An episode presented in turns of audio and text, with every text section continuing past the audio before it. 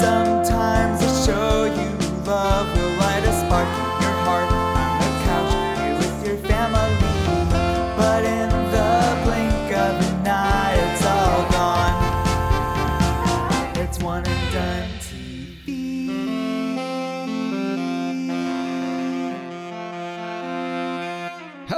and welcome to One and Done TV. I am your co host, Ian Hamilton. And I am his other co host, John from Polking. And this is the podcast where we review television shows that were canceled after one season. Isn't that right, John from Milwaukee? That is correct. We are tearing up those sweet, sweet waves on top of the graves of these shows, figuring out what they did, what they left behind, and ultimately what made them one and done. Today, we are talking about the absolute mind F that is John from Cincinnati. But before we go completely insane, Ian, what is something that you have watched recently? Well, you want to talk about miracles, John, because that's what a lot of the show is about. Yeah. We'll get to that. Um, my friends produced a movie that was at Sundance. Very cool. which is going to have a limited theatrical release starting March 24th.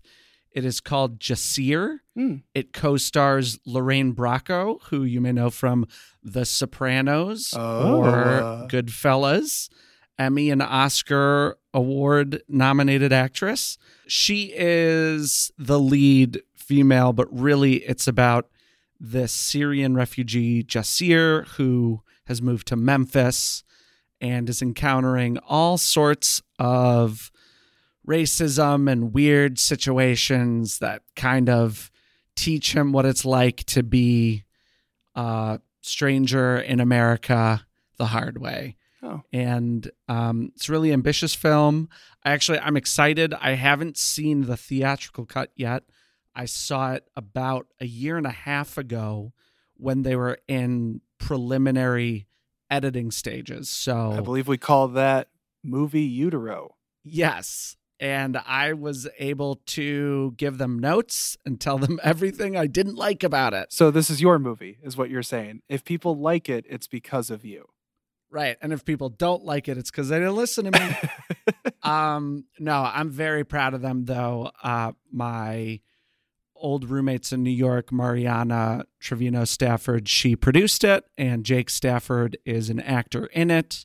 I know he kind of took a production role as well. I'm not sure what that is, but uh, I'm just really proud of them. They worked really hard for several years, um, along with some incredible directing and acting and writing from some relatively new people on the scene. Uh, I know it went really well at Sundance. I'm looking forward to seeing it, and I hope that everyone can get their butts to the theaters uh, March 24th and kind of the following two weeks. It you know rolls out in a limited way. So Jacir, look it up. That's really cool. What have you been watching? So this one is actually inspired by watching John from Cincinnati. It is not a surfing movie. It's actually a bit of a journey here. There's two episodes in John from Cincinnati where characters are at a bar, and the bartender at that bar looked really familiar to me. And I was like, who is that person? They were in a two season web series from 2007 or 2008 called Dorm Life. And so I've been rewatching the show Dorm Life, which I haven't watched since I was in college.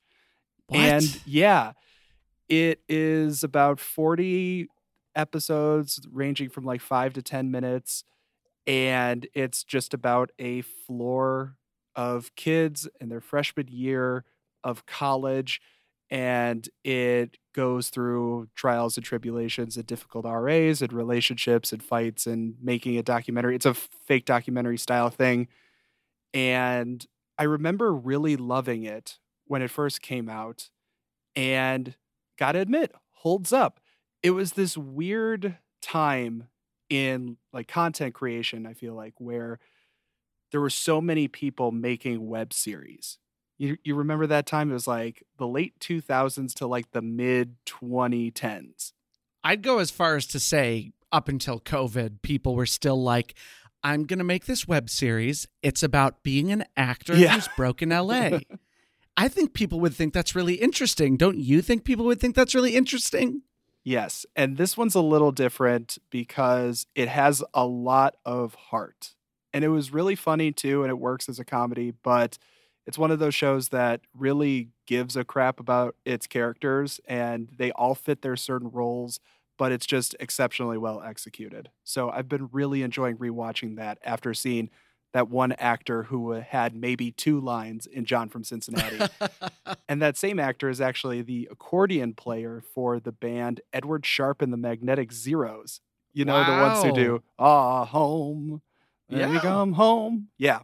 That one. They have had a couple of hits, I think. I mean, clearly this web series uh, struck a chord with you, John, to make you see that guy and then bring you all the way back to college and then make you what did you rewatch the entire thing?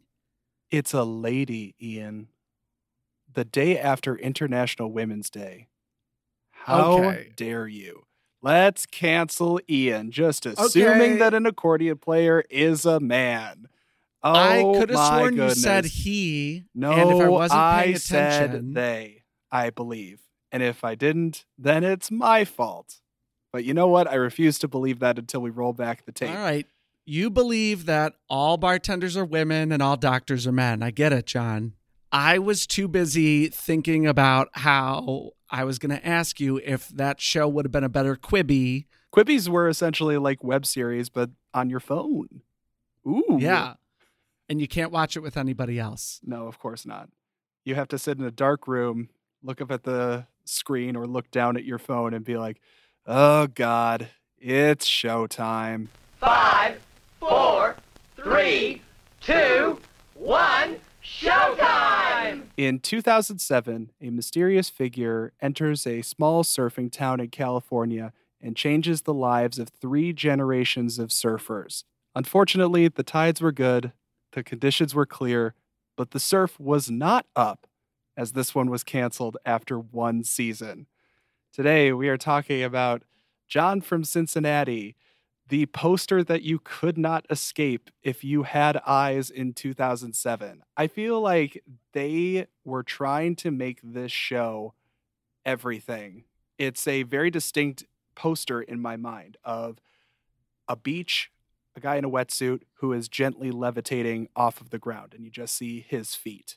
I think I've seen that poster more than I've thought about the show itself. I don't know. What was your exposure to John from Cincinnati before we watched this show? Well, I think the first time that we did One and Done in 2015, we talked about reviewing it. So maybe that's the first time it came across my radar.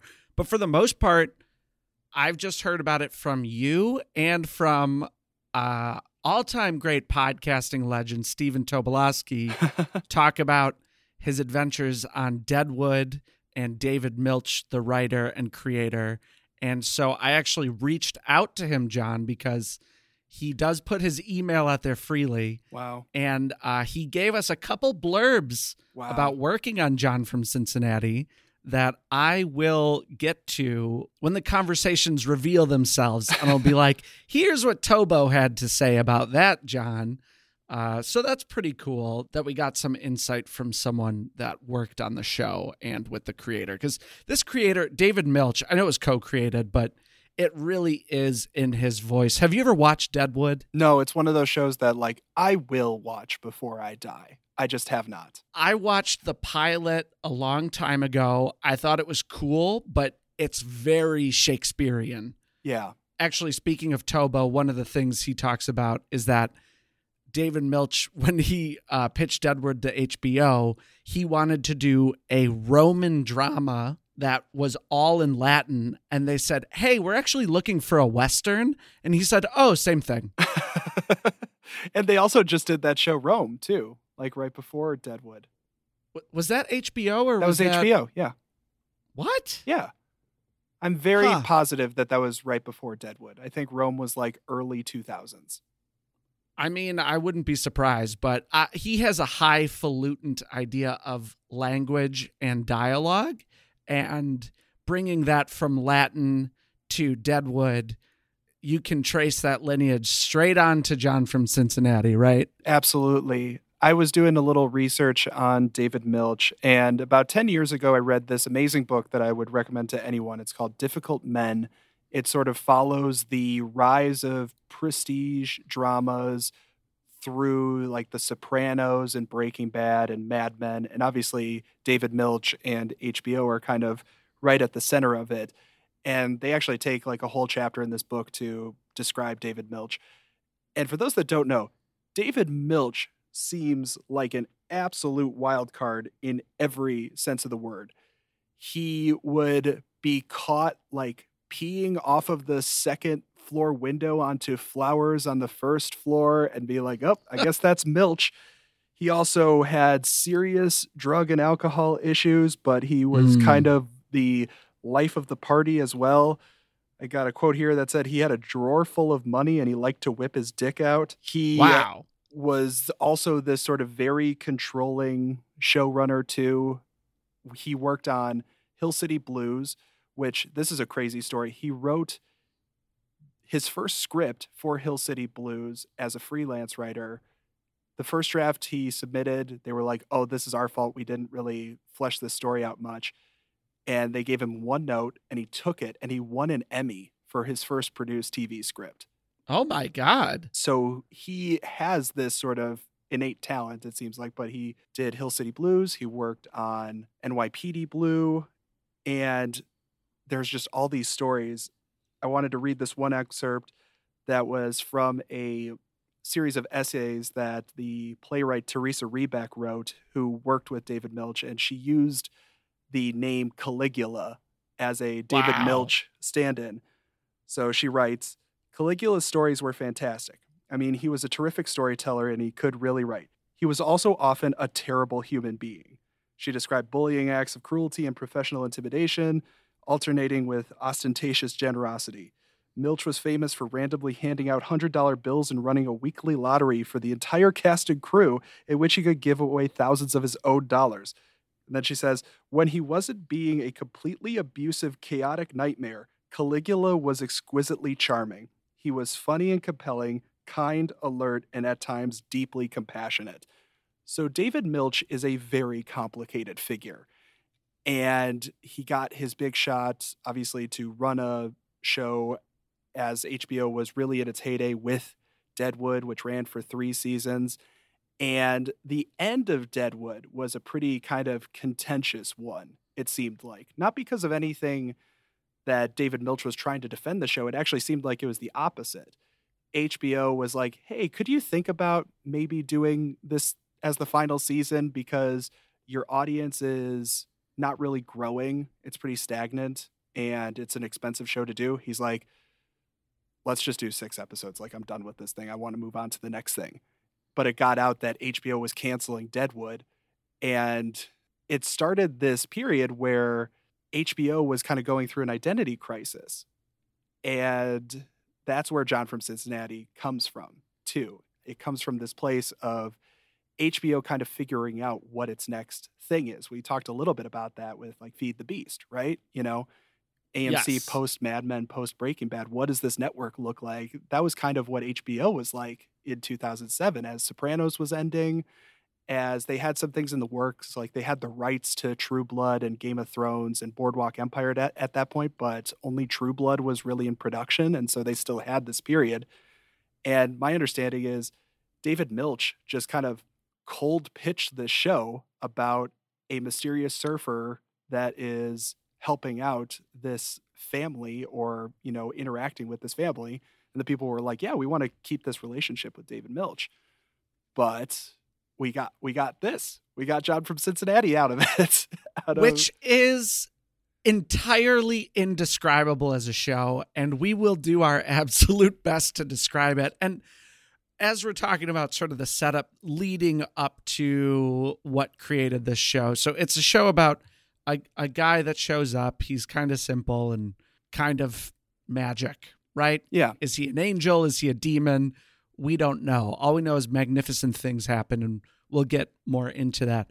But i was thinking about um the appeal of this show and what I could compare it to. And I thought that maybe it came off the heels of Lost a little bit. Yeah. It would have been in the height of Lost. And I've never watched Lost except the pilot, but I imagine that the show has some similarities to it in that strange things are happening. You don't know why. You don't even exactly know what's happening, but you want to see where it's going Mhm. because it's got to be something, right? and and I think that that is must be part of how this show was born. And then the only other thing I can really compare it to is Twin Peaks yeah. because it is in many ways a family soap opera, a little bit about not not so much a small town like Twin Peaks, but a community. And there are mystical things happening that everyone is trying to wrap their head around, yet most of the people involved understand that it is happening and they're not questioning that.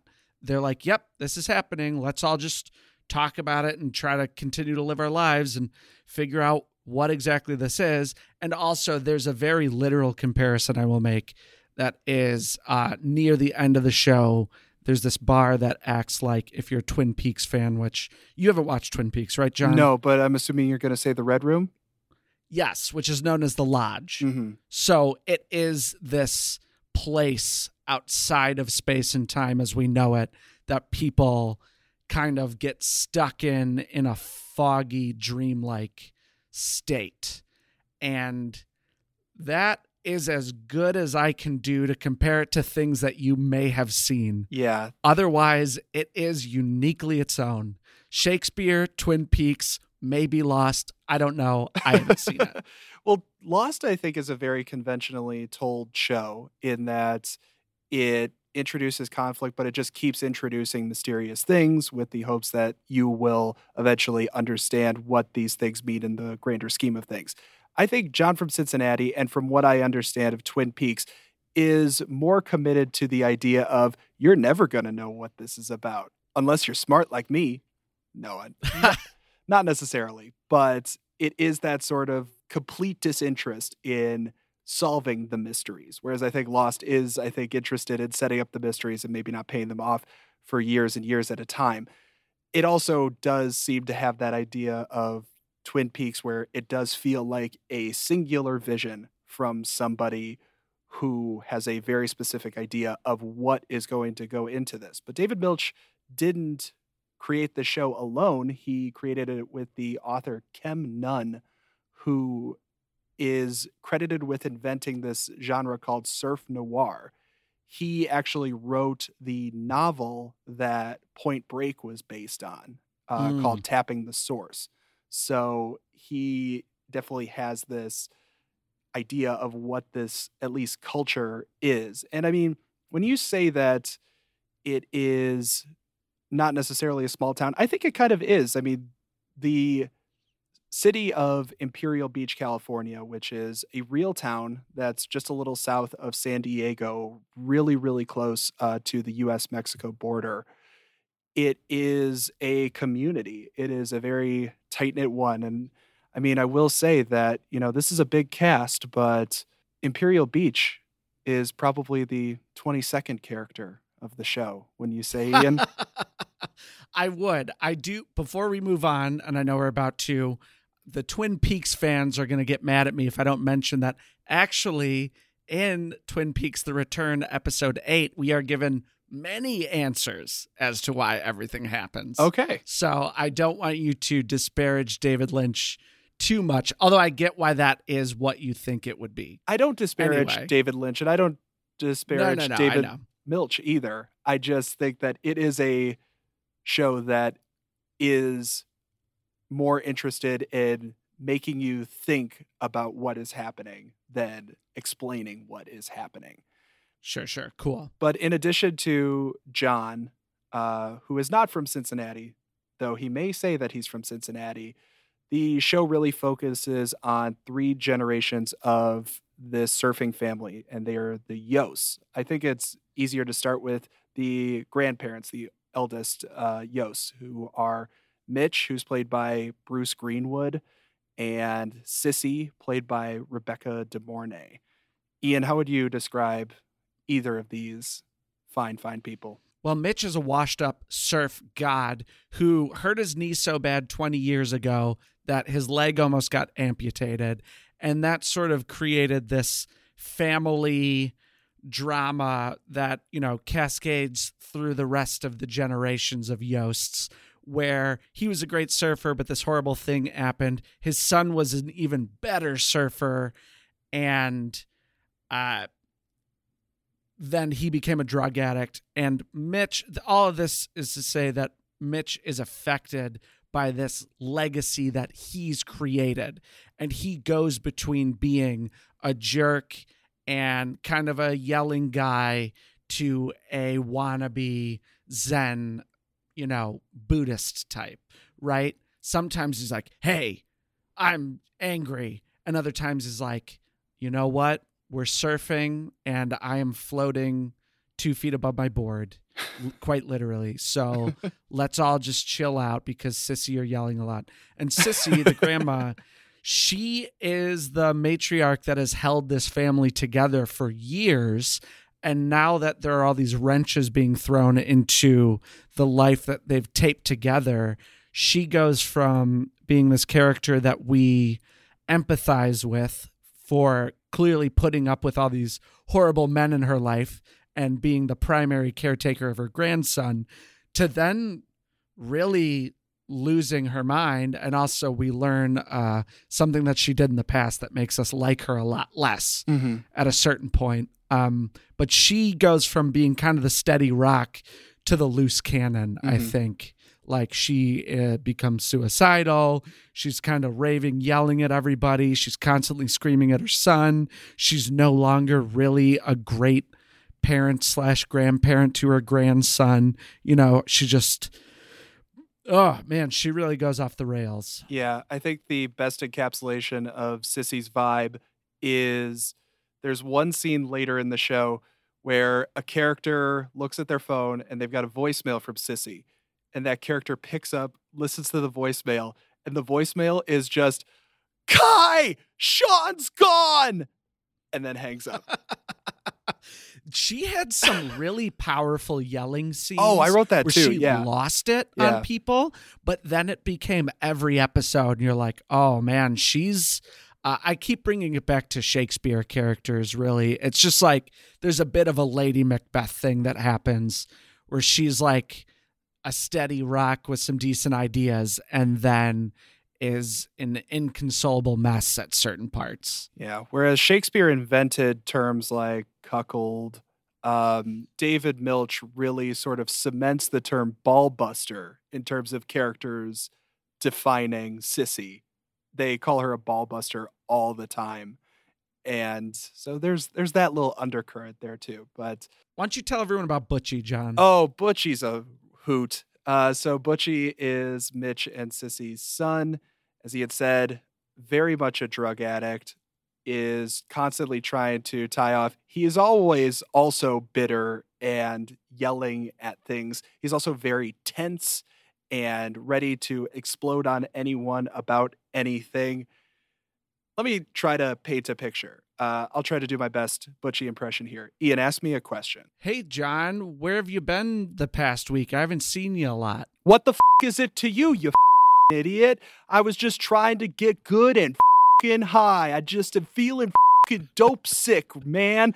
All I want to do is just eat my fing sandwich, take a horrendous fing dump, and then I want to lay down and fing fing And get high. and get high. Yeah, of course.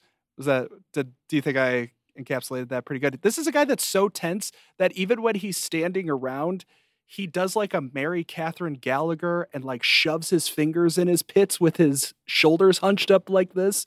That's just him standing, just Yeah. tight. I really liked this actor, actually. I thought he did a great job with a character that could have been very one dimensional. But Butchie, he has a horrendous drug problem that's clear, and that's why he hasn't been there for his son. And he signed his son away to his grandparents to take care of. Mm-hmm. but he goes through being high at the beginning to then like all the emotional waves of wanting to be clean, being clean, being clean for too long, Mm-hmm. you know, feeling that itch, really needing that itch to be scratched. and taking it out on people, apologizing, fidgeting, um, being a nice, sweet person who then hurts you, or, Mhm. you know, in the reverse. And he lashes out at people and then for moments has clarity to be like, hey, did I hurt you? Like, did, are you okay? All right, then I'm going to go get good and fucking high then. because you're so fucking good now. He checks in on people before he screams at them again, at least. He Or vice versa. or vice versa. That's true. But Yeah. the youngest Yost is Sean Yost, played by the actor Grayson Fletcher. I thought this was an interesting story. Um, so apparently, David Milch just saw this kid uh, who looks like the epitome of just surfer bro. Uh, the shoulder length, straight blonde hair. I assume that they just cast a good surfer into this role. They cast a good skateboarder. Whoa. they saw him skateboarding around the set and then they they cast him off of that. At least that's the imdb version of the history of that.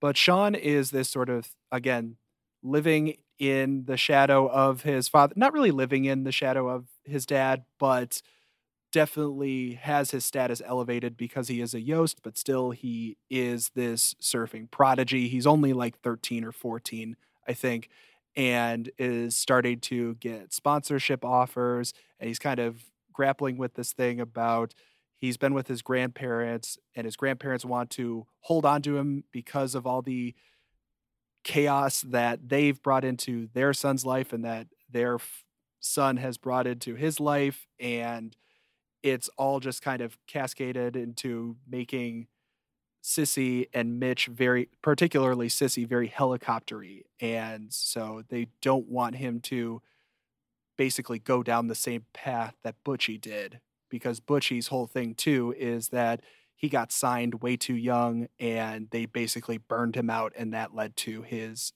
alcohol and drug problem. He's only really able to pay for anything because he got a settlement from the city that I guess like a truck ran over his foot or something and broke it. I don't know.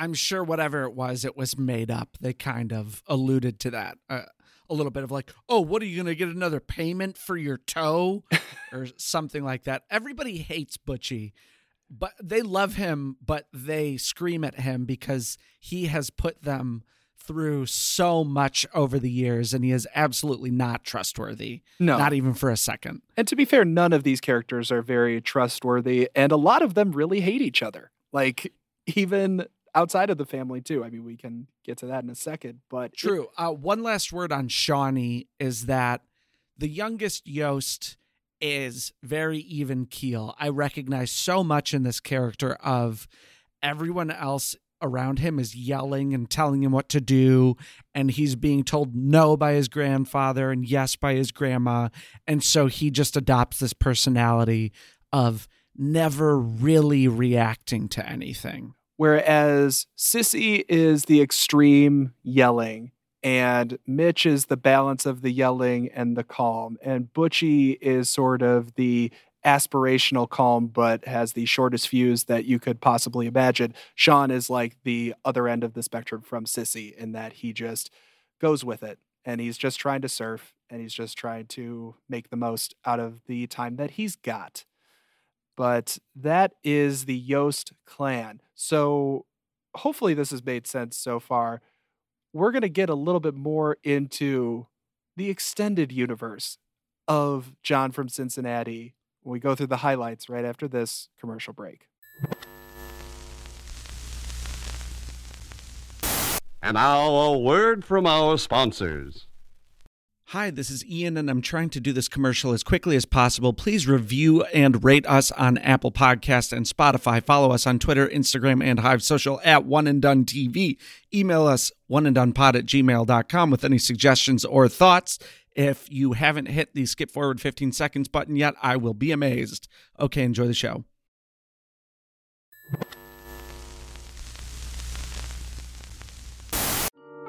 Highlight. Highlight. Another quote from our exchange with Stephen Tobolowsky was he said that just as Deadwood fit the bill of the beginnings of civilization in a foreign language, John from Cincinnati also had something messianic or apocalyptic in its makeup, which I completely agree with because John from Cincinnati is either an angel or a demon. I don't know. But what I do know is that angels in the Bible were not human like. They had a thousand eyes. Okay. And they're they come in strange shapes. And this show it it brings John from Cincinnati is a Christ like modern angelic figure, but also comes with great doom. Mhm. And it feels very biblical to me. Yeah.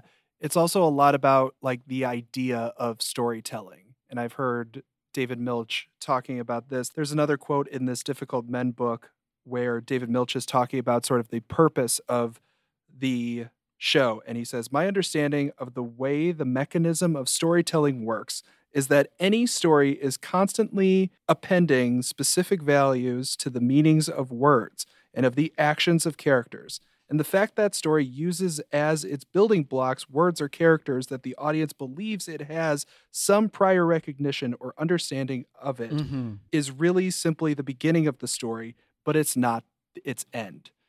So that's how David Milch generally described that. So this is very complicated.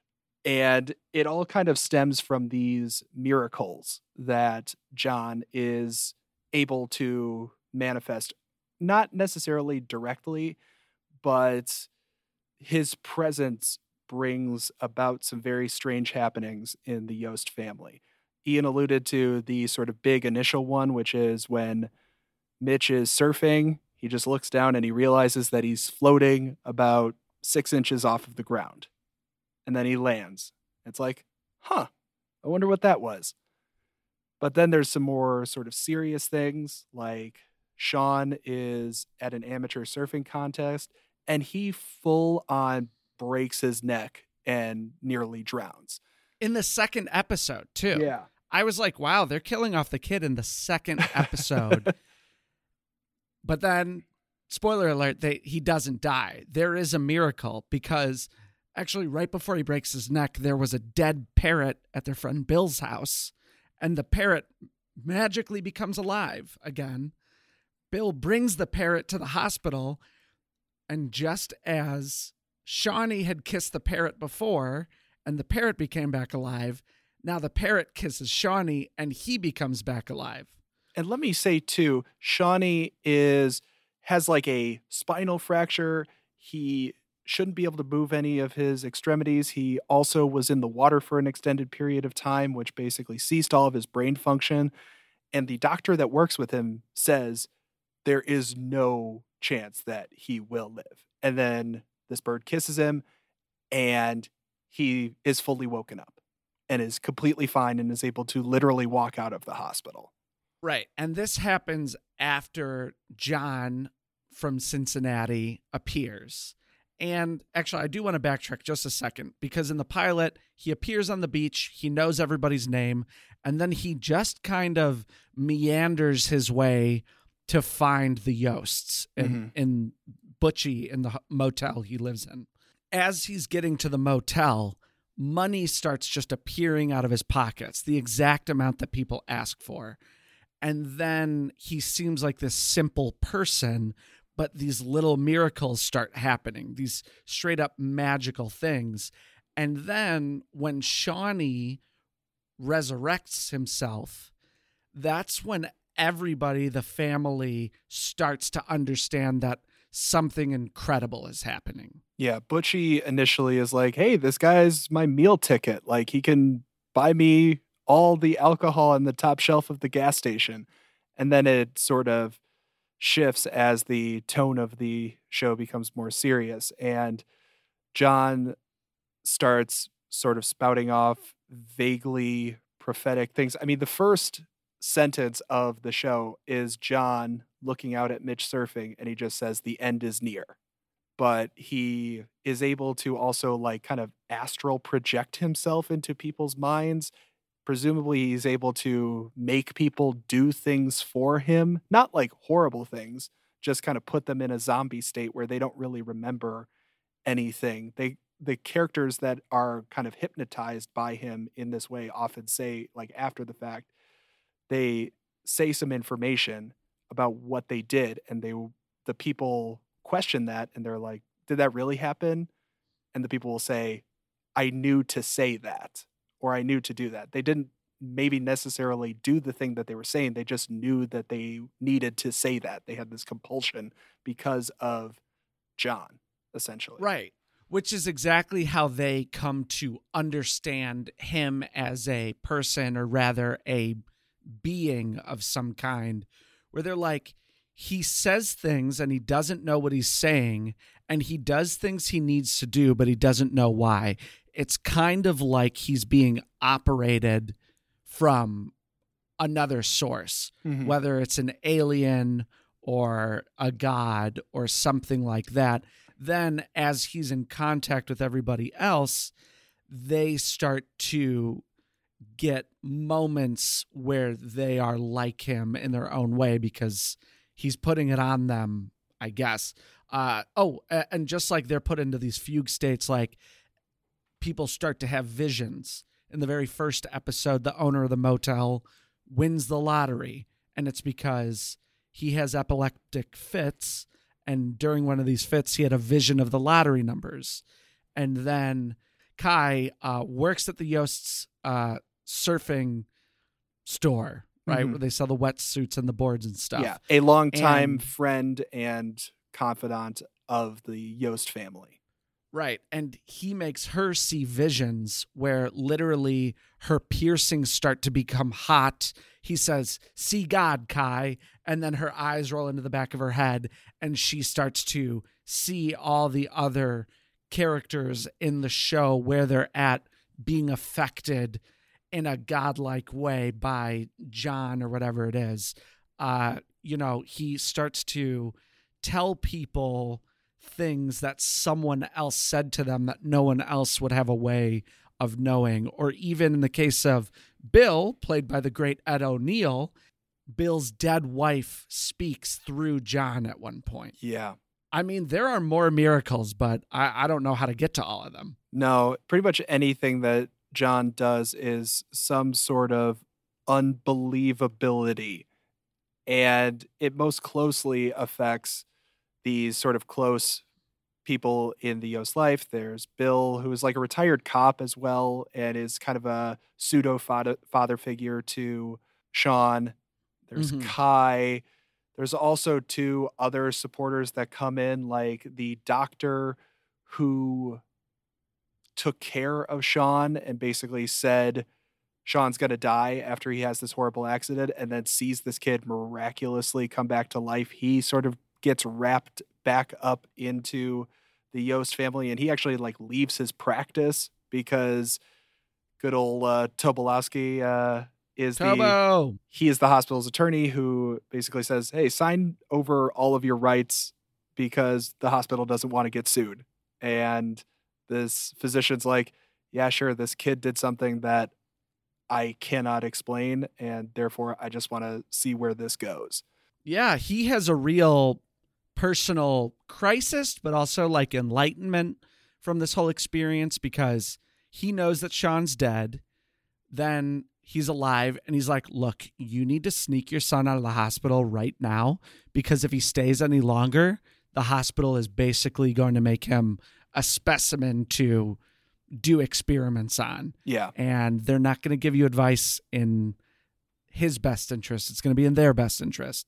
So he lets him go. And then Tobo comes in as the attorney to be like, hey, you uh, messed up. And the doctor's like, yeah, that's fine. I'm just going to make up a story that says I messed up and I destroyed the evidence because I think that he's enlightened by the experience, but also the whole thing is so insane Mm-hmm. that he's not going to be like it was a miracle child and this happened. It's like they're all covering up this miracle together and that's what kind of is the connective tissue to this group. Yeah. They all see the insanity and they want to kind of explore the curiosity through all of the different avenues that it takes and it kind of turns on them too a couple times in the show because they keep John around for a long time until like Sean gets put in danger essentially.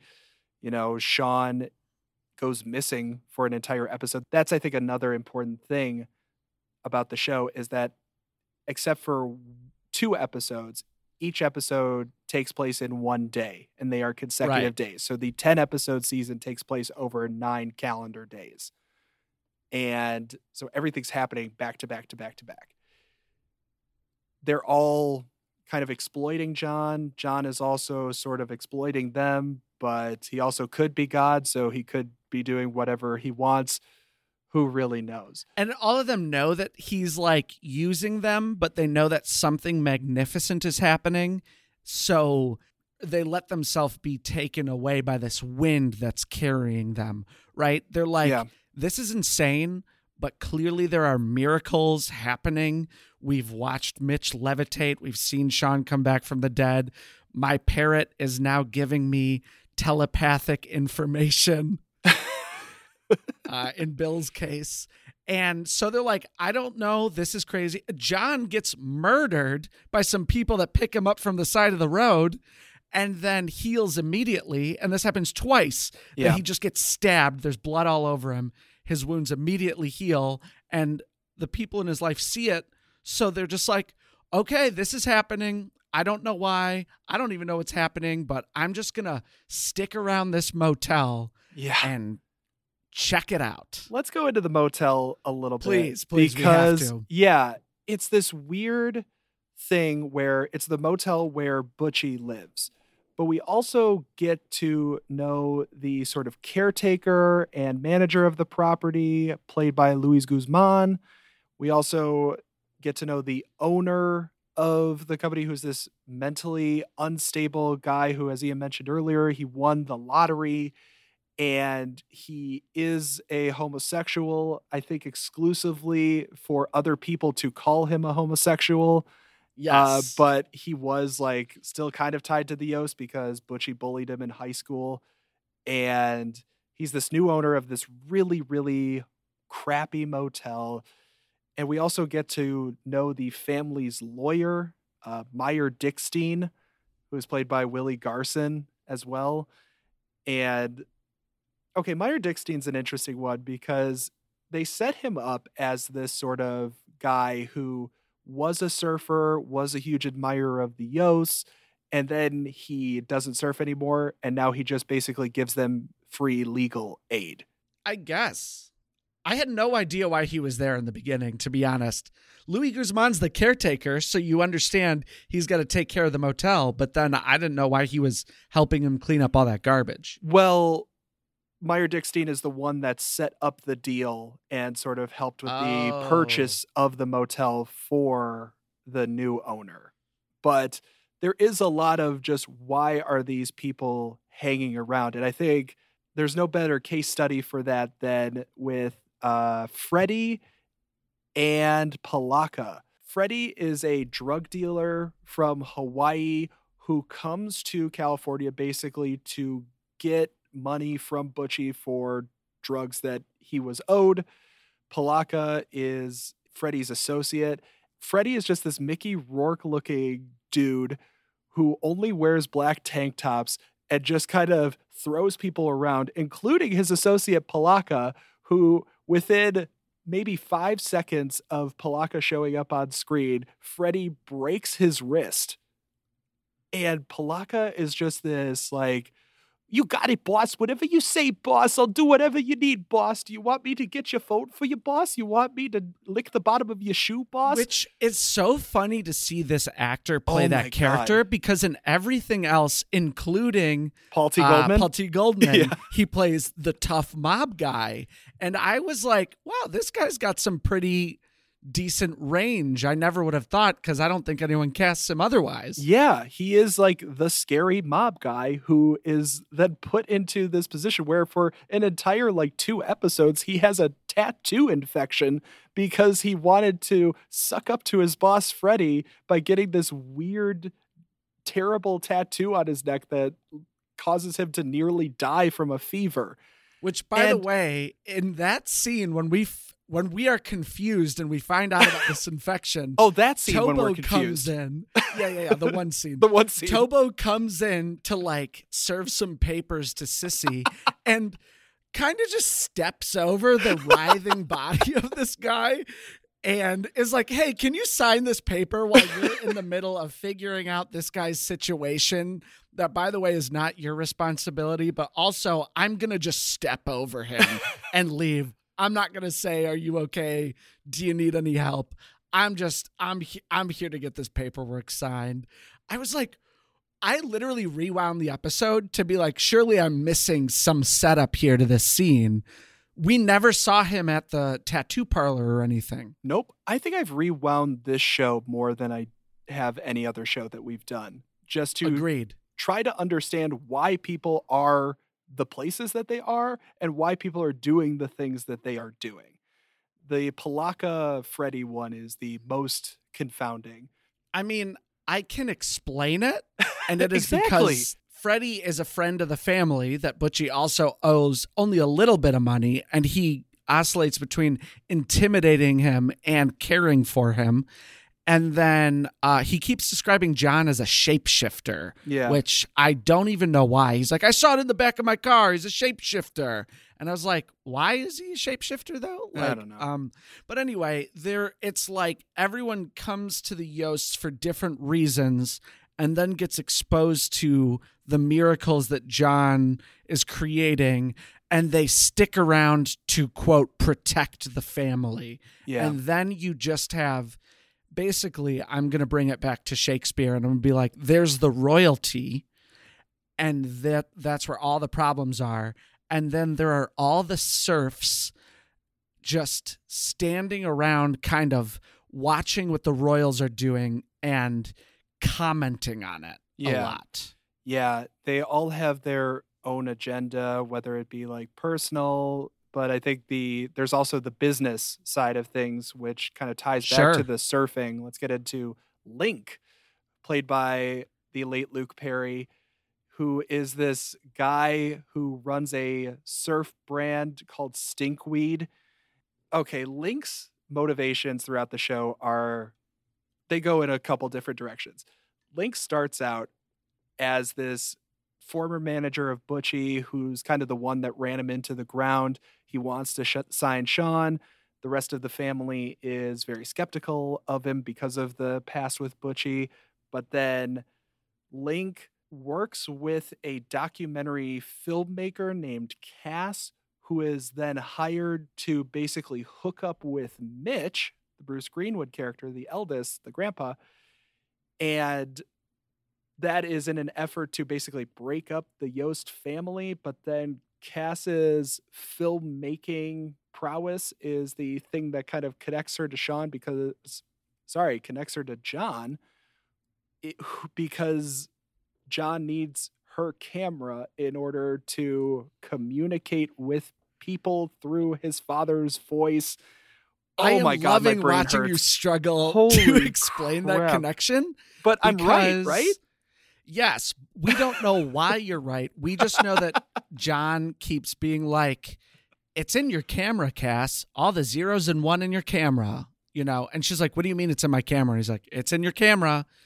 Um, and John has this thing he just repeats the same phrases to people and parrot talks at them, as Ed O'Neill says. And you don't know why. And guess what? It's not your business to know why. no. Ian, maybe we could do a little example of what a conversation with John looks like. Do you want to be John or do you want to be person trying to get information from John? why don't you be John? Okay. John, what are you doing here? I'm doing here. Okay, we gotta go over to Mitch's and we gotta, you know, wipe down his surfboard for him because it's too uh, dry. Mitch needs the surfboard wiped down. It is dry. Hey, do you need to dump out real quick? I need to dump out real quick. Oh man, you're really into Kai, aren't you? Do you want to bone Kai? I want to bone Kai. I'm Okay. into her. I'm not going to close the door while I dump out, though. Okay? Don't close that door. Man, but that is literally all of John's conversations throughout the entire show. So there will be times where, for example, Ed O'Neill is like, Where's Sean? And he's like, Sean's gone. And then Ed O'Neill will just like shake and be like, You gotta stop with the parrot thing. And And he's like, parrot thing. but then he'll also repeat phrases like the end is near sean will be gone soon he also says a very horrible thing about a group of people that i don't want to say over and over again Oy. yes, there is a through line of early to mid 2000s racism in the show. And I kind of get it, but also it seems pretty unnecessary uh, to hit it so hard so Yeah. many times. for the 15 years after 9-11 everything was kind of about 9-11 and Right. this is just another example of that you know they Yeah. even say john says at one point basically the end of the world is 9-11 2014 and you're like okay i guess everything's 9-11 now Well, he says we're coming 9 11 Right. 14. Right. So what does that mean? I don't exactly know. Um, I do want to. do you think that should be the tagline of the show what does that mean i don't know Well, to that point, I just want to bring it back to Tobo and what he had to say to us. And if you don't know who Stephen Tobolowsky is, he's Ned Ryerson in Groundhog Day. great You've seen him in a million things, okay? So I asked him specifically, as an actor and a writer, how do you decipher the writing of David Milch, particularly in this show where the language can range from base to Shakespearean? And here's what he had to say I never knew, and he put never in all caps, what John was about. I would get pages and phone calls from David saying, When can you be in San Diego? I'd say, Huh? It was a two and a half hour drive, and he wanted to shoot my scene today. I just got my sides, no script. I just kissed my wife goodbye and started driving. I got there, and David said, I'm rewriting your scene. We'll shoot tomorrow. And there I was with no script, no sides, no suitcases or clothes. But that was David. And we all had faith because of Deadwood. Yeah. He definitely had a wealth of credibility based on that. I mean, going back to the origins of the show, I mean, he verbally pitched this thing without a script. And HBO was like, yeah, we want to keep making stuff with you because you are David Milch. And that, I think, attitude was so present in a lot of the show. I'll get into it actually with one of my dunzos, but watching him talk about some of the more dense parts of this show from a dialogue perspective is maddening to watch his thought process. And he just seems to be this figure, like John, I think a lot, that people want to keep around because they want to eventually try to understand. And maybe that is the connection between John from Cincinnati and David Milch from Boston? I don't know. And you'll find out if we understand if this show should be renewed or not right after this commercial break. And now a word from our sponsors. Hey everyone, it's Ian again, and I'm going to do something that I don't think you're used to your podcast hosts doing, but I'm going to lecture you, okay? Because I see you out there. I know where you are. I know what you're doing. Well, you're listening to a podcast, but you're out there in Nottingham, you're out there in Cleveland, you're out there in Boston, you're out there in Finland, you're out there in Israel, you're out there in the Azores, and you're out there in some places in Lithuania I can't pronounce, and all over America. And guess what you're not doing? You're not reviewing us on Apple Podcasts. I mean, giving us a review on Spotify and everything else is great, but let's be honest here. I need you to review this on Apple Podcast. That is, of course, unless you don't like it. Okay, back to the show.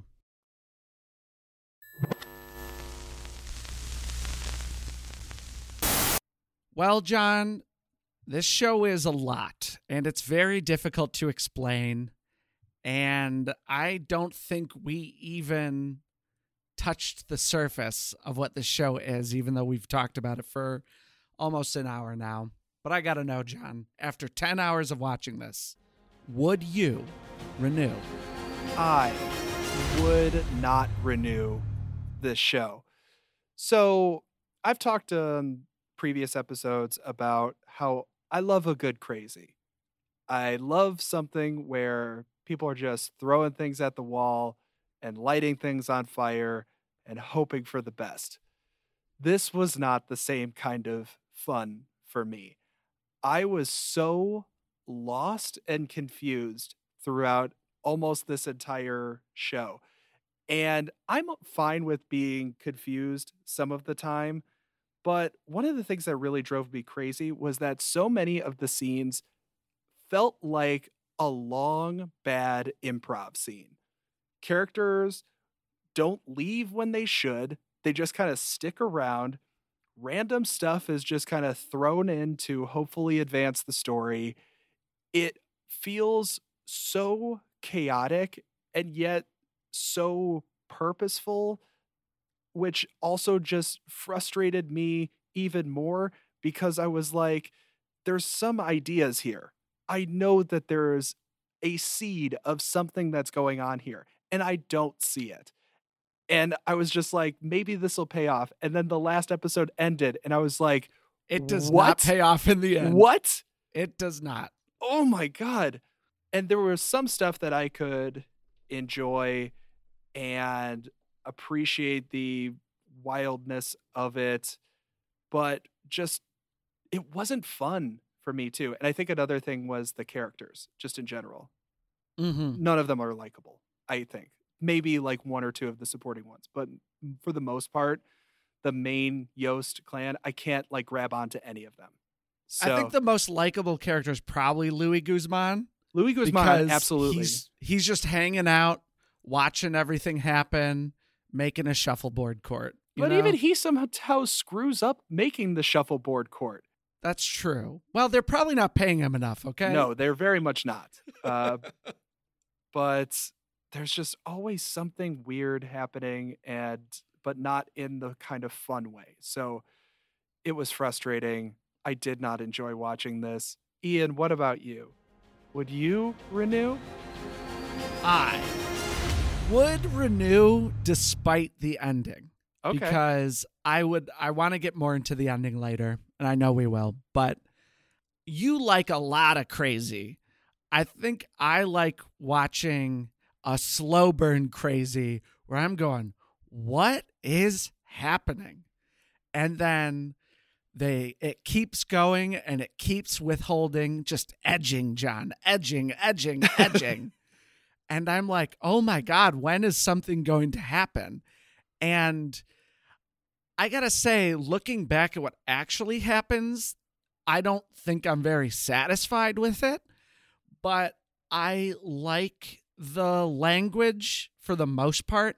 When it gets really rich into the, frankly, it almost blatantly Shakespeare ripoff stuff, that's when I got really into it, where I was like, okay, this is something else. This Mhm. is like something kind of next level and also something that is old at the same time where watching the serfs talk about the royalty we take a moment out of the end of episode 6 to have a character basically explain to the audience what's going on even though it's a bad explanation right That was Uh, the thing I was talking about. There is a Yes. video. Have you watched this video? oh no i don't know what you're talking about Okay, so there's a video online of that scene that you were talking about, which just to set it up in the clearest way that I possibly can. This sort of astral projection where John is somehow basically able to invade people's subconscious. John is walking around a version of the parking lot of this motel and talking about all of the things that the different characters are doing or are motivated by or are thinking in some kind of way but he's using this kind of language where he's like talking about cave paintings and then he gets into potential motivations but they're all all these characters are together in one space even though they're not physically in one space. And there's a 14 minute video online of David Milch standing in the parking lot reading this absolutely bananas monologue that he gave John and going through line by line saying, This is what I mean when I say this. And this is what this line means, and this is what this is alluding to. And he's talking about poets, and he's talking about like ancient Babylon, and even him explaining that scene. I Makes did it more not confusing. makes Yeah. it more confusing. Exactly. yeah. So sorry to interrupt. I just needed to throw that out there oh, because Oh, I knew a, we'd talk about that at some point, so I'm it's fine a with it. wild video. Wild. I like that it's a slow burn to some interesting dynamics and stuff. Like I liked that uh like Billy and Freddie, one's an ex-cop, one's a dope peddler, and they kind of have to form this strange alliance because they both love the family for whatever reason. I just didn't really know what was going to happen next ever and I liked the way that the characters they did change and surprise me. I, I feel like um, David Milch talking about how characters have to, in some ways, be stereotypes so we can understand them, so that we can move the story forward. I thought that he did some interesting ways of subverting our expectations. And I don't know, it was kind of like this uh I was just slowly going down the drain with it. I didn't love it, but I was weirdly here for it. And it's one of those shows that I wouldn't recommend to most people. I think if you like Twin Peaks, Yeah. I would recommend it. Mhm. And if you're into Shakespeare, I'd probably say check out the first five or six episodes because you might find it to be interesting. But mostly, I don't know. It was just, it was different and it was bizarre and it was rich in its own ways, both in, in the way it was filmed, the story, and the characters. While at the same time, it was slow and boring. Yeah. You know, I will give you that. You know, Thank it's you. not, uh, I needed that. this is not some great incredible show this is it's it's a mind f- and not in a way that i guess it was deliberate but i don't know how some of this could be but um i'm i'm fine with that i mean i don't want everything to be like super clean and good all the time you know there's got to be some kind of media that i consume where i'm like this is weird, you know, like what people get out of watching French films or whatever it is. I don't get that out of watching French films, but you know what? I got some of it out of John from Cincinnati, where I was like, there's something going on. There's a lot to think about, not a lot of explanation. And you know what? Bad ending too. But I'd renew it, but I wouldn't necessarily recommend it. Would you say that you appreciated it more than you liked it? I don't even know if I'd appreciate it, to be honest. I think I just I- think I just liked it. I did weirdly at first I was like, this sucks. And the more I got drawn in, the more I got into it up until probably the last 10 minutes. Do you want to talk about the ending? Do you want to fold it into your Dunzos? Sure. Then let's get to the Dunzo Awards.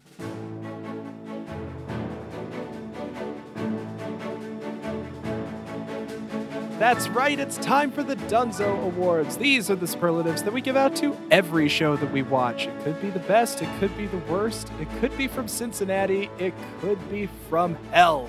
Wherever it is, we have decided to Nice. give these shows their just desserts.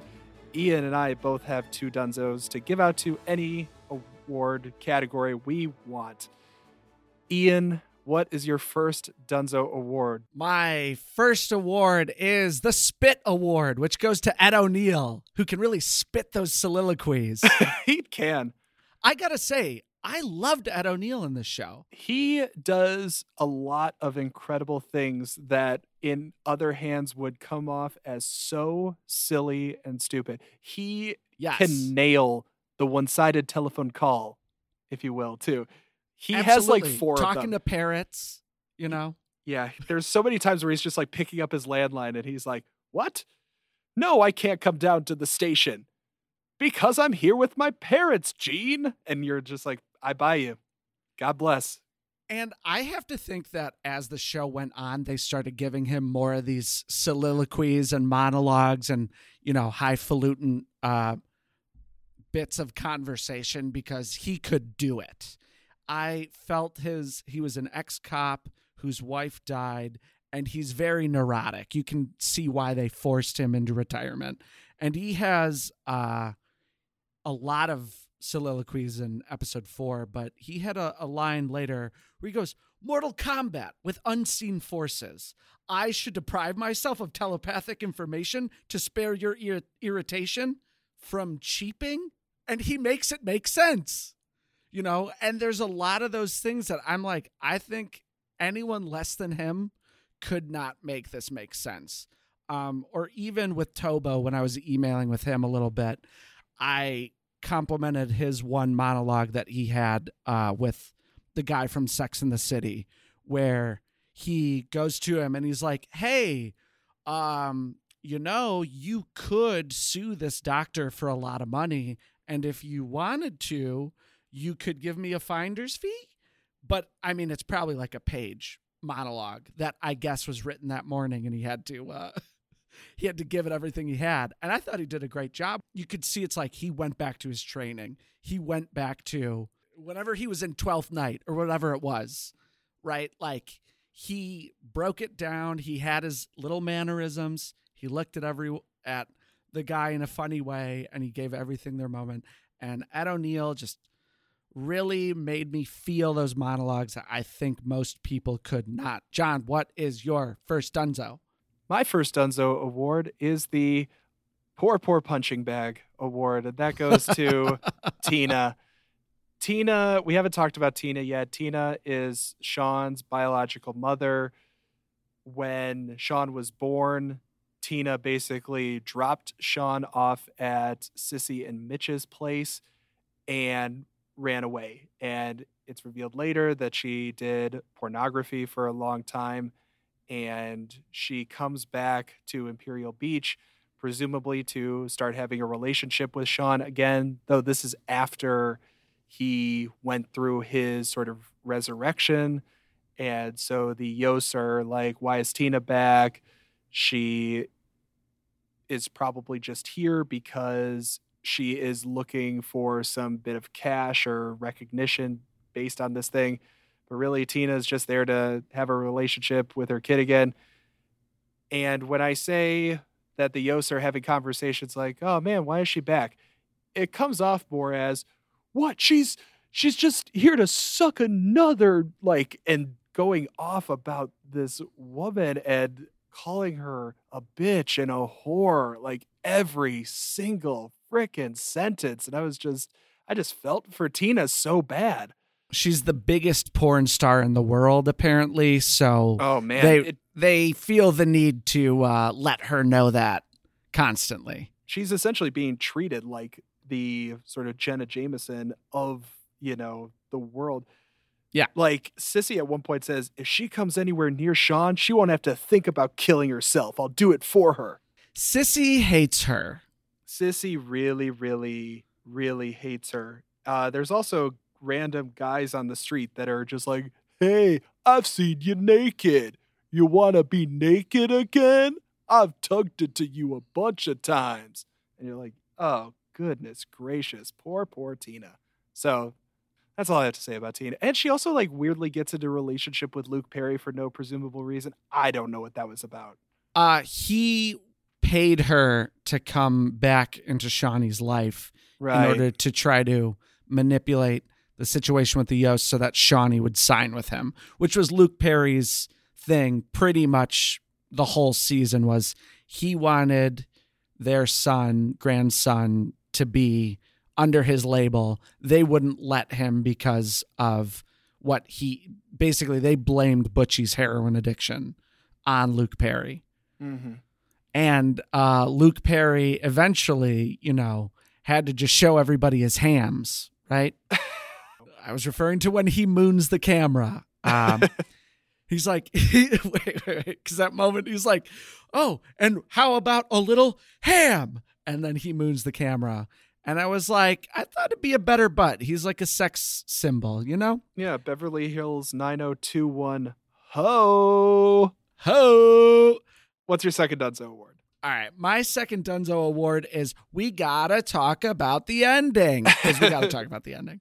Okay, so the uh, show ends in a parade. It ends in a parade. Okay, and it's a parade that's thrown together in about two hours, and somehow Shawnee is taken away by John to, for lack of a better word, the lodge, and then returns in the last episode and they all realize that they need to adopt the stick figure that John has used as uh skunk weeds. Was it stinkweed Stinkweed. as their new symbol. And basically they introduce the new symbol after this parade at the beach so that they can announce that they signed Sean to the label that Luke Perry is still going to run the company and that John is signed to the labor label too.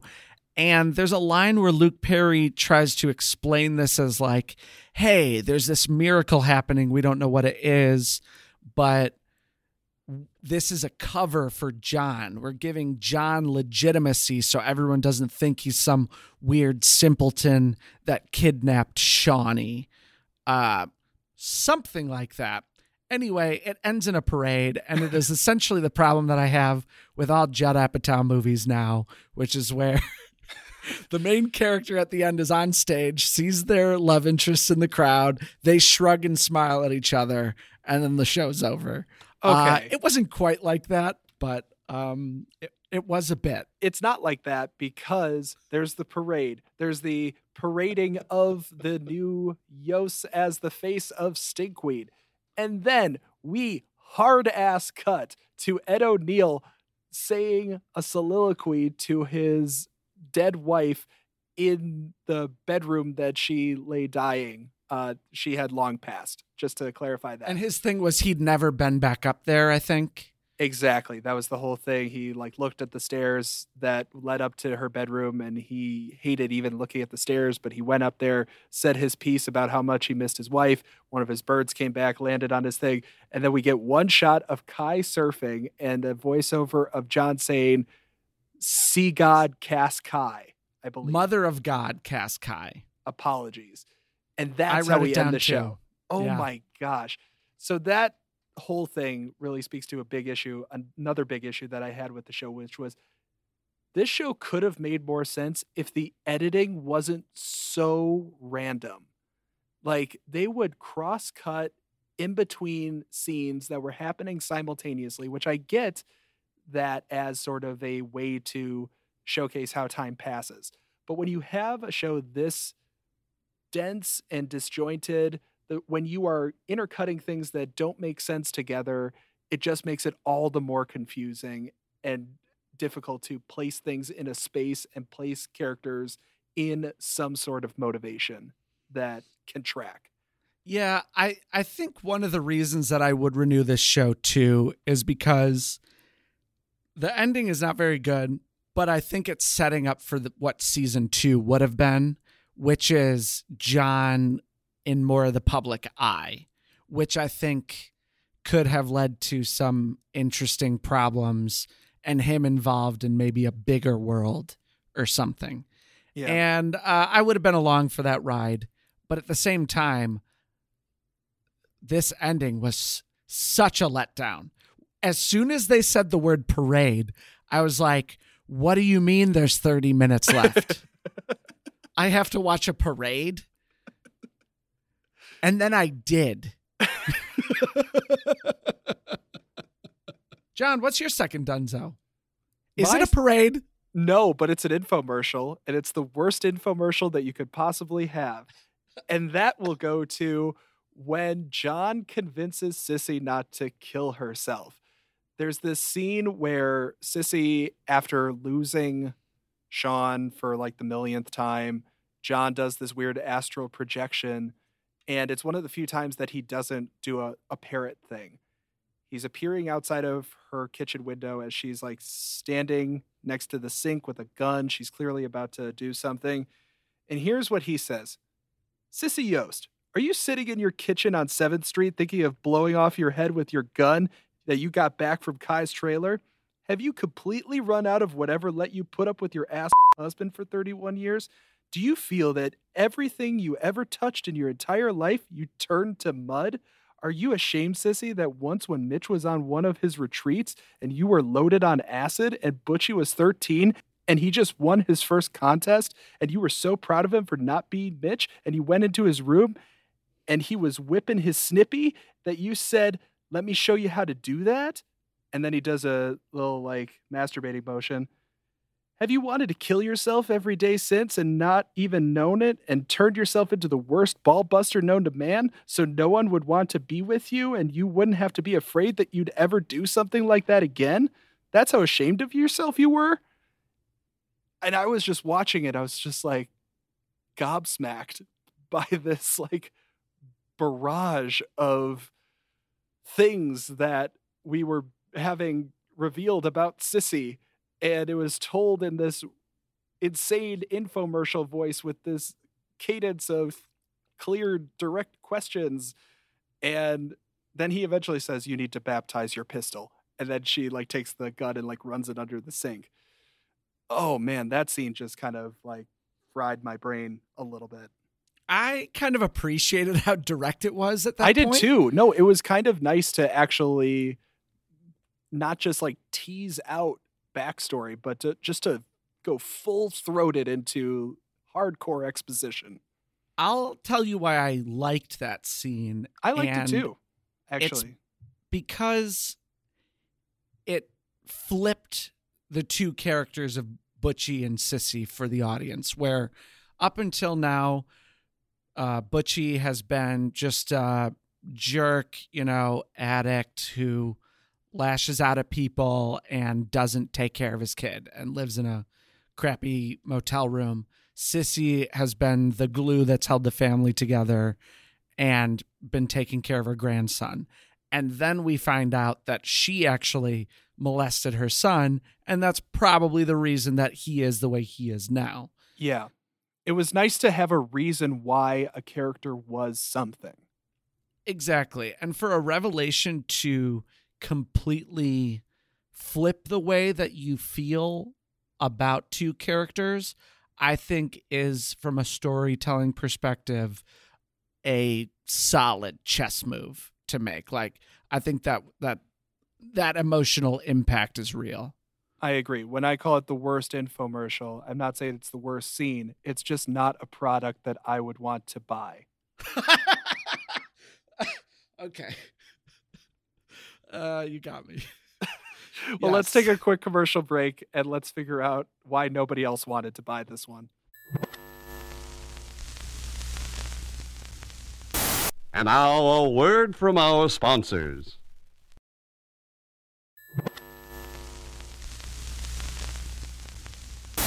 We alluded to this before, but John from Cincinnati came at a very interesting time in the sort of run of HBO. 2007 was the last year of The Sopranos. The pilot of John from Cincinnati aired immediately after The Sopranos finale. Whoa, what a headspace to be watching it. Exactly. You have watched one of the most divisive series finales in television history that I think has since obviously been claimed, reclaimed as being one of the most genius finales in TV history. But Yeah, but that nobody song, was though. expecting it. Nobody was expecting it. I know, I know. And then you go right into the end is near and whatever John from Cincinnati was. That is a trip to try to take people on. But it held a decent audience. I mean, it lost a lot of the Sopranos audience right after. They've got Oh, Nielsen course it did. ratings.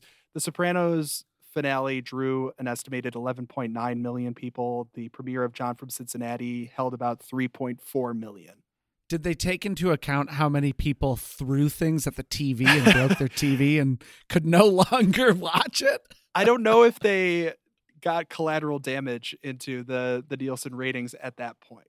The interesting thing was that John from Cincinnati was pretty divisive, mostly positive, but the ratings didn't go down that much after that initial premiere. It actually held pretty steady and even started to increase a little bit after that sort of like initial drop off. A little bit of Deadwood going on right there. Exactly. It maintained, and the final episode had about 3 million viewers, uh, which was more than uh, some of the episodes of Deadwood, actually. Wow. Still, one day after the season finale aired, the show was canceled. Whoa. So this was, again, like a really weird, interesting time for HBO. There's a couple of factors that went into this. So, again, quoting this uh, Difficult Men book.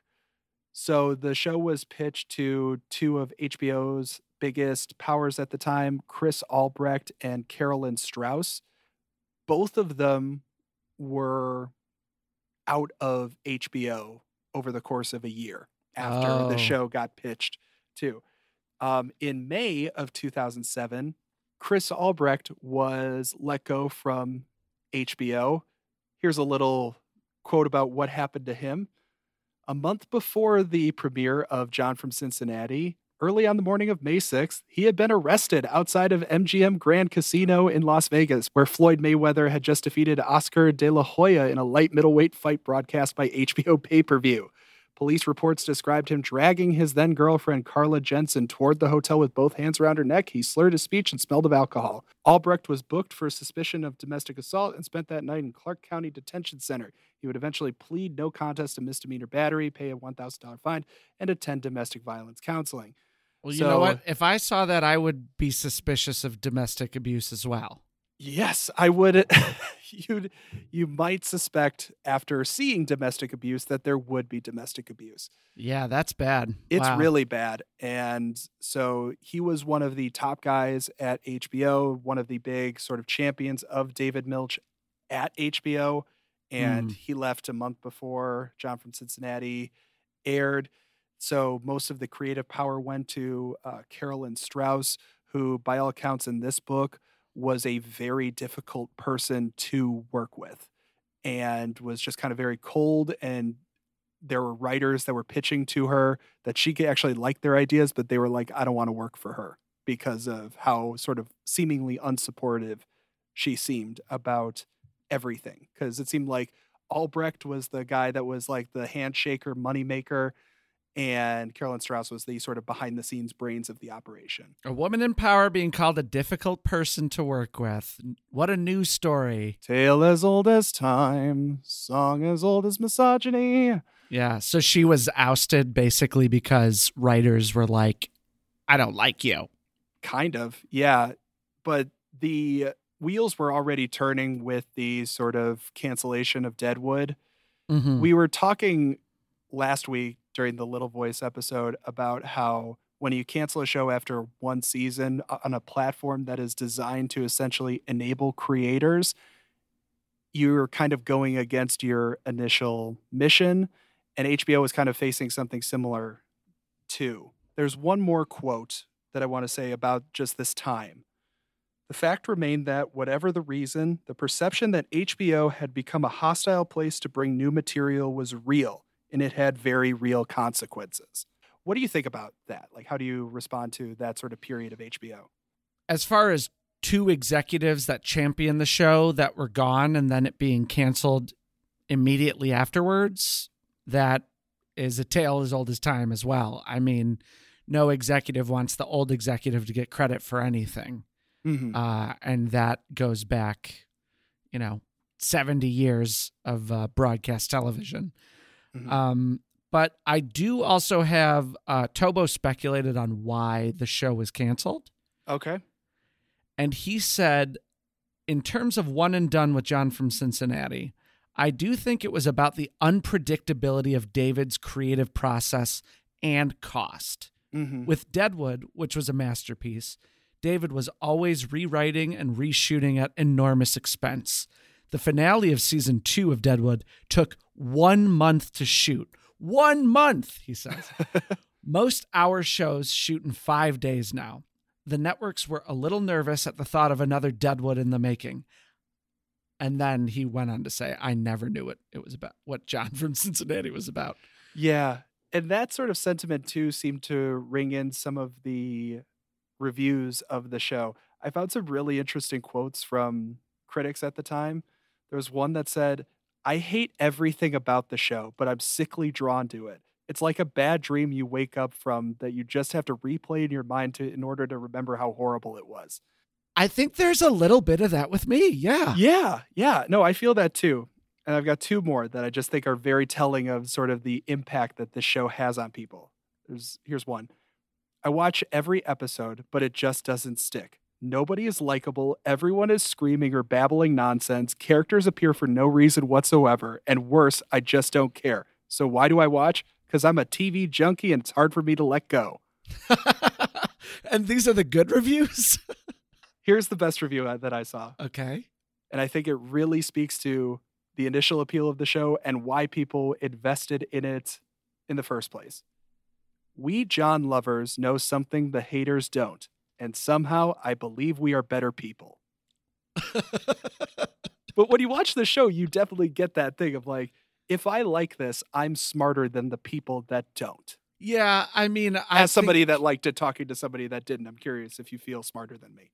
I think that's something that you are a little bit more sensitive to than I am. Of like, oh, these these people are pretentious, or they they want to be pretentious, or something like that. Um, I liked it because I didn't know what was going on, and weirdly, like as a writer, like whatever, it wasn't hard to keep track of the story of what was going on. No. but it was somehow confusing and in a weird way a I think you could trick yourself into it being a highly intellectual show as well if you wanted if you want to think that. Mhm. And I, I think when it was smart, it was about some of some of the really rich soliloquies and stuff. I think when it was dumb, it was some of the really bad placement of some of the soliloquies and stuff. And uh it is just a fever dream. Mhm. I don't know. It's something maybe about the soundscape, the way that they make the waves and the wind combine to create these moments that slowed down when everything else has been going so fast. It draws you in like the ocean, John. And when you're caught in its current, you can't swim out. You need to get outside more. I am literally in a tent in the corner of my room that is completely dark, if not for a lamp that I have on. Oh, the ocean, the ocean, the ocean. You have been drawn like David Milch as the siren out on the rocks, and He you really will crash. is. He really, that is perfect. And I'm so glad that you brought up that all of the good reviews for the show talk about how much it sucks. wow. What a show, John. What a show we've reviewed. What a show we've watched. This is, I think, more of a triumph of us making sense of this than anything about the show itself. I'm, I'm proud of us. so I'm proud more. of you. I'm proud Thank of you. I'm proud of you, actually, man. for I didn't think you'd get this far. I thought you'd be red faced, crying, and out of breath by now. that was two hours ago. I have settled. Any lingering thoughts? John, I'll just close out my thoughts to say that your speech pattern inclines toward the megamania. Your speech pattern inclines toward the megalomania. I can't even say it. Towards the man. Leave it all in. The We're leaving it all in. megalomaniacal. Megalomaniac. That's the word. But cull. You have to put cull. Megamaniacal. Oh my God! Thank you. Are you gonna give up? that is my that? thought, final thought, because that is what you do on this podcast to me. Well, here's some blood sucking vampires selling half a ham sandwich. Oh, God, hail Christ. Pray for yourself you don't see this man, you effing vampire reptiles, because I will cut you into 50 effing pieces before you get your first question out. That is perfect. That uh, there was also uh there was one little monologue they gave Luke Perry that I really wanted to write down, but I, I forgot to. That I was just like, wow, Luke Perry is saying this through a door right now. This is amazing. Oh, know- yeah. I know what you're talking about. Right. It was just uh there's there was a lot of language to just kind of enjoy. I mean, even if the show was weird, I think that they would spit out a line and you just be like, "Whoa, uh that's a lot." I turned the subtitles on because I wanted to take in as many words as I could and hopefully try to understand. Oh, I watched The the, full thing with subtitles as well. Yeah. I mean, it definitely made me take in the words, and it definitely didn't help with my understanding of what was happening.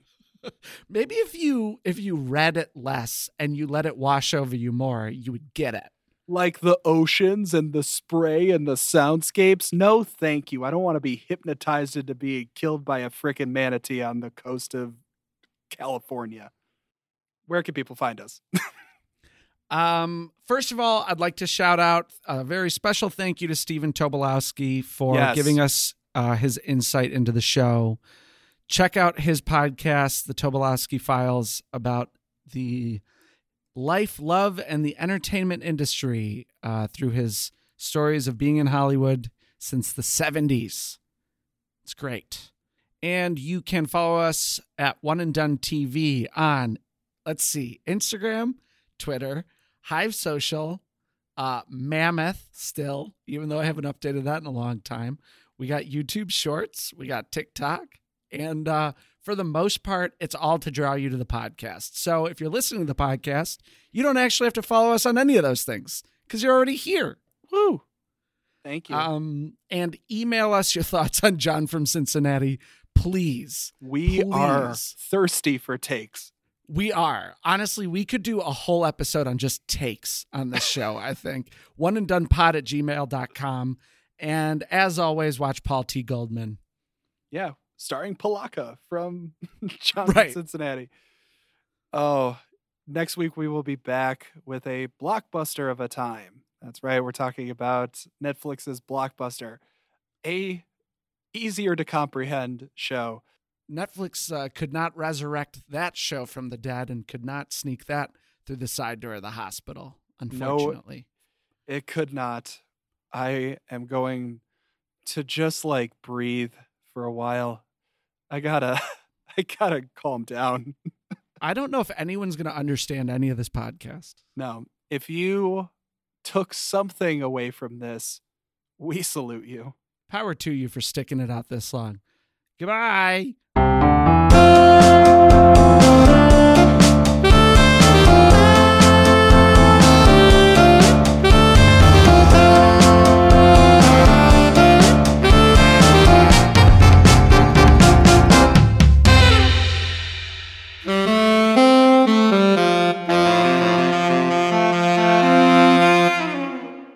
Brought to you by Lack of Hustle Media.